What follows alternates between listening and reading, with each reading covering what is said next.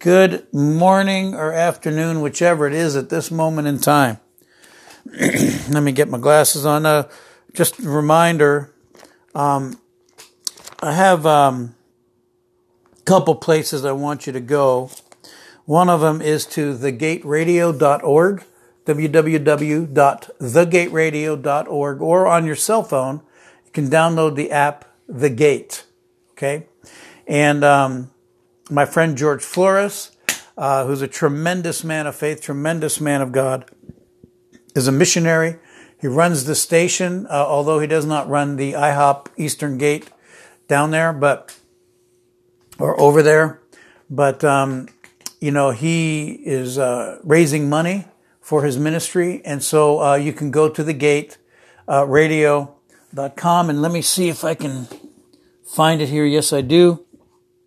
Ah, you go to um, uh, the radio station. Looks like this. If you get the app, that's what it is.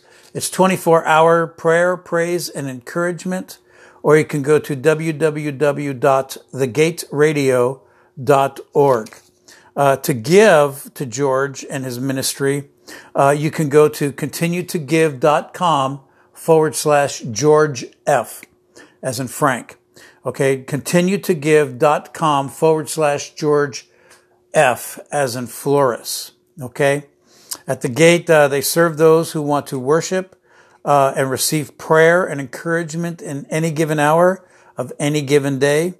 They believe, and, uh, and, and, and we believe the gate and other online Christian broadcasts can be a key to reaching the unreached, as well as training and mobilizing the next generation of believers.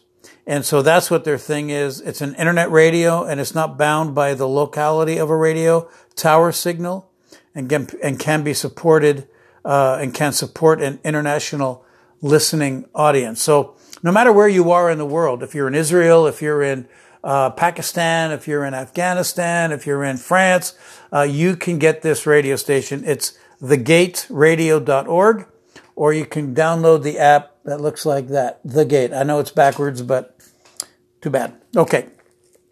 Couple commercials, and then the other commercial is I have a friend. Her name is uh, Teneil Jane, T E N E I L. Jane, livingoutloud.com is her, um, is her website. Um, and she's a missionary in, uh, in Malawi. And uh, what you want to do is you, she totally funded by gifts from Facebook, and uh, which is really kind of interesting. She's been there for four years now, and um, very, very tremendous woman of God, tremendous woman of faith, young gal, and uh, and she's built a five building school, actually four buildings uh, for school, and one of them is a library um, that that she had built uh, from the funds given to her, and uh, and she also sponsors. Uh, the, the, the children from the uh, villages that are nearby her. She funds them to go to school and to finish their school, and she also um, funds them for um, uh, you know for medical treatments, and she takes them to the capital city for medical treatments as well. So we want to be able to bless her and give to her, and um, you know just uh, it's uh, livingoutloud.org. Okay. Jesus is amazing. Let's go to uh, chapter 6 of Romans. I'm going to be very short today. Appreciate it. Had a really tremendous time at uh, uh, early this morning in um, in a session uh, with a friend, but uh, not only that, but it was a counseling session and a tremendous encounter with the Holy Spirit. Romans chapter 6. And um, you know, Paul's talking about here the triumph of grace over sin. See, grace is something that God puts on you. It's, it's something that you don't deserve. That's giving you grace.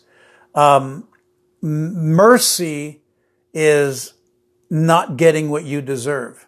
And grace is getting what you don't deserve. Jesus cross, the, the cross of Jesus was grace because we didn't get what we deserved there. And, uh, I mean, we got what we didn't deserve, and that was freedom from sin. And the mercy of the cross is that we didn't get what we did deserve. Okay, so this is what Paul's talking about. And then, so he's talking about in chapter 6 this tremendous thing of grace. And he says, uh, verse 11, So let it be the same with you. Since you are now joined with him, you must continually view yourselves as dead and unresponsive to sin's appeal. I'm reading out of the Passion Translation. While living daily for God's pleasure in union with Jesus, the Anointed One. Verse 12, sin is a dethroned monarch. I love that phrase. Sin is a dethroned monarch. You remember sin rules over you until you came to Jesus. You really had a choice of whether or not you wanted to sin before you became a Christian. And you did because that was just, it ruled over you. But now because of the cross and because you gave your life, hopefully, you've given your life to Jesus, you now have the access to this freedom now and you, and you have the uh, rulership or the authority over sin of your life, okay? Sin is a dethroned monarch. So you must no longer give it an opportunity to rule over your life, controlling how you live and compelling you to obey its desires and its cravings. It doesn't rule over you. You don't have to do this. You mean to tell me, Tom, that I don't have to sin? Yeah, exactly. Can I go a day without sinning? I don't know that answer. Can you go a minute without sinning? Can you go a second without sinning? I believe so. So does that mean that you can go in a whole day without sinning? Yes, I believe that. If you take it a minute at a time or a second at a time. Because Jesus Christ lives in you if you are born again.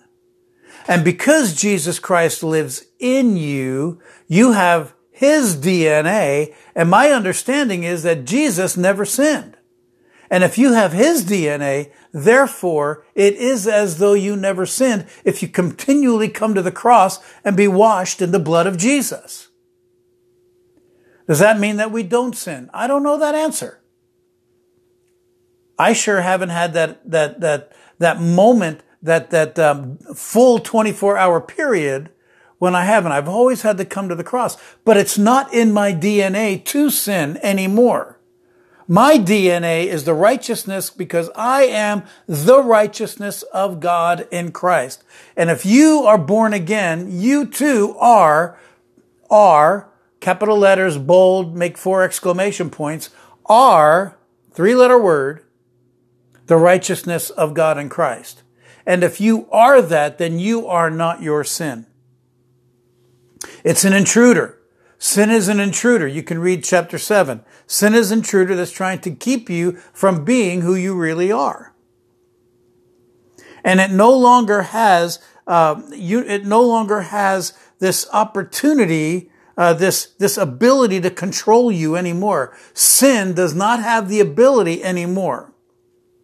Because if you've come to Christ and you live continually for the Father's pleasure, it is the same way with you since you are now joined with him. You must continually view yourself as dead and unresponsive to sin's appeal. Is sin appealing? Yes. It's appealing. But consider yourself dead to it. This is a good word, Tom. Thank you. And compelling you to obey its desires and cravings. It is, if you can say this, sin is an entity and is continually harassing you, trying to get you to agree with it and obey its desires and its cravings. So then, verse 13 of chapter 6, refuse to answer its call to surrender your body as a tool for wickedness. Refuse to answer that telephone call. You have the ability of um, caller ID on your phone. All right, you know who's calling you you don't have to answer the call. This is a good word, by the way. I'm just letting you know. Refuse to answer its call to surrender your body. What that sin is doing is saying, surrender to me. Surrender your body to me as a tool for wickedness. And then so continuing on, instead, passionately answer God's call to keep yielding your body to Him as one who has now experienced resurrection life. I love this. As one who has, past tense, now, present tense, experienced, past tense, resurrection life, present perfect tense, meaning it continually goes on. You live now for His pleasure, ready to be used for His noble purpose. I just love that. In other words, uh, it can be translated, for the members of your body will be used as weapons for the righteousness of God. It can either be a tool for the enemy, for wickedness, or it can be used as a weapon for the righteousness of God.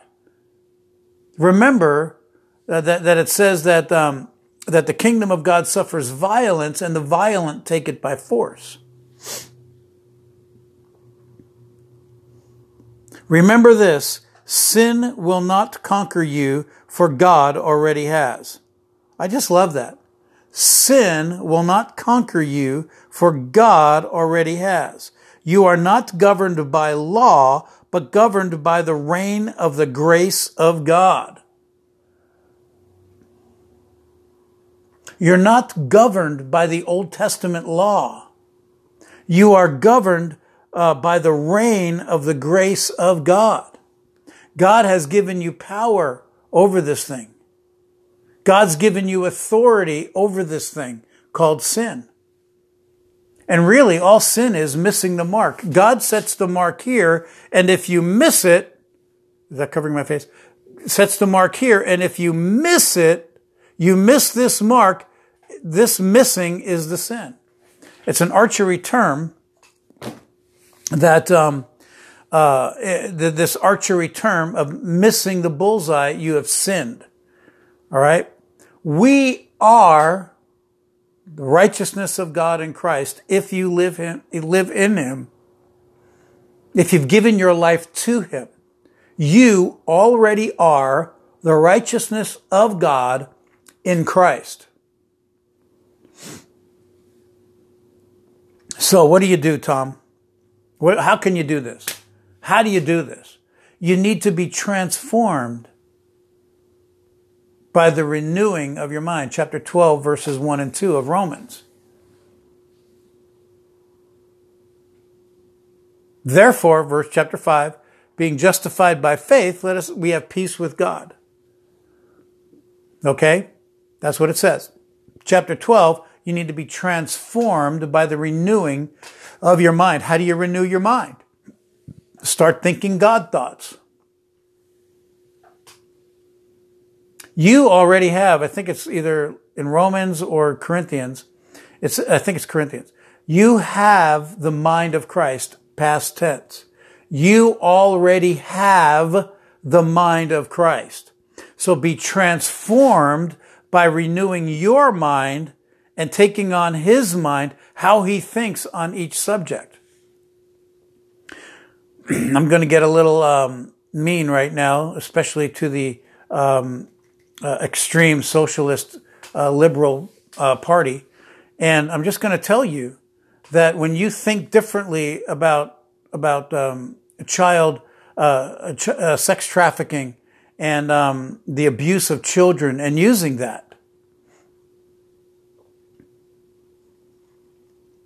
when you change the way you think about pedophilia, that it is not a sexual orientation, nor is it a disease. It's wickedness.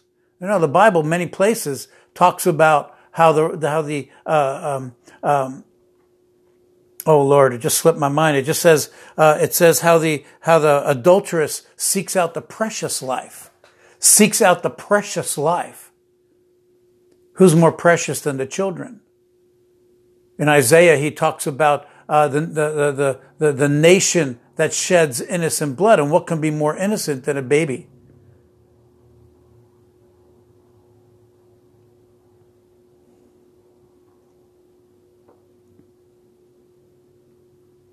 Does that mean that God can't forgive it? Of course not. Save the children, man. Come on. Doesn't Joe Biden say that? Come on, man. Isaiah chapter 1. Come, let us reason together. Though your sins are as scarlet, they will be as white as snow. Though they be red like crimson, they shall be as white as wool. Uh, this is not a popular statement, not even in the church. Not even in the church is this, is this popular to talk about stopping abortion or ending sex trafficking or, or, or, or ending, uh, ending child molestation, ending pedophilia.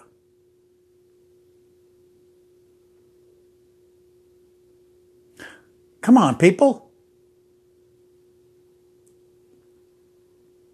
What am I saying here to you?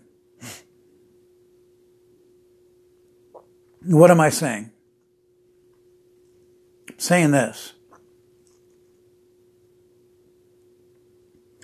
God has set you free from the curse of the law by dying on the tree. And we were all of these things until we came to Jesus. We were that. Paul says, such were some of you. But now you are dead to those things. You don't have to answer that call. You answer his call, and that's it. You answer the call and you become a weapon for righteousness. A weapon for righteousness. These things cannot conquer you because God already has conquered you.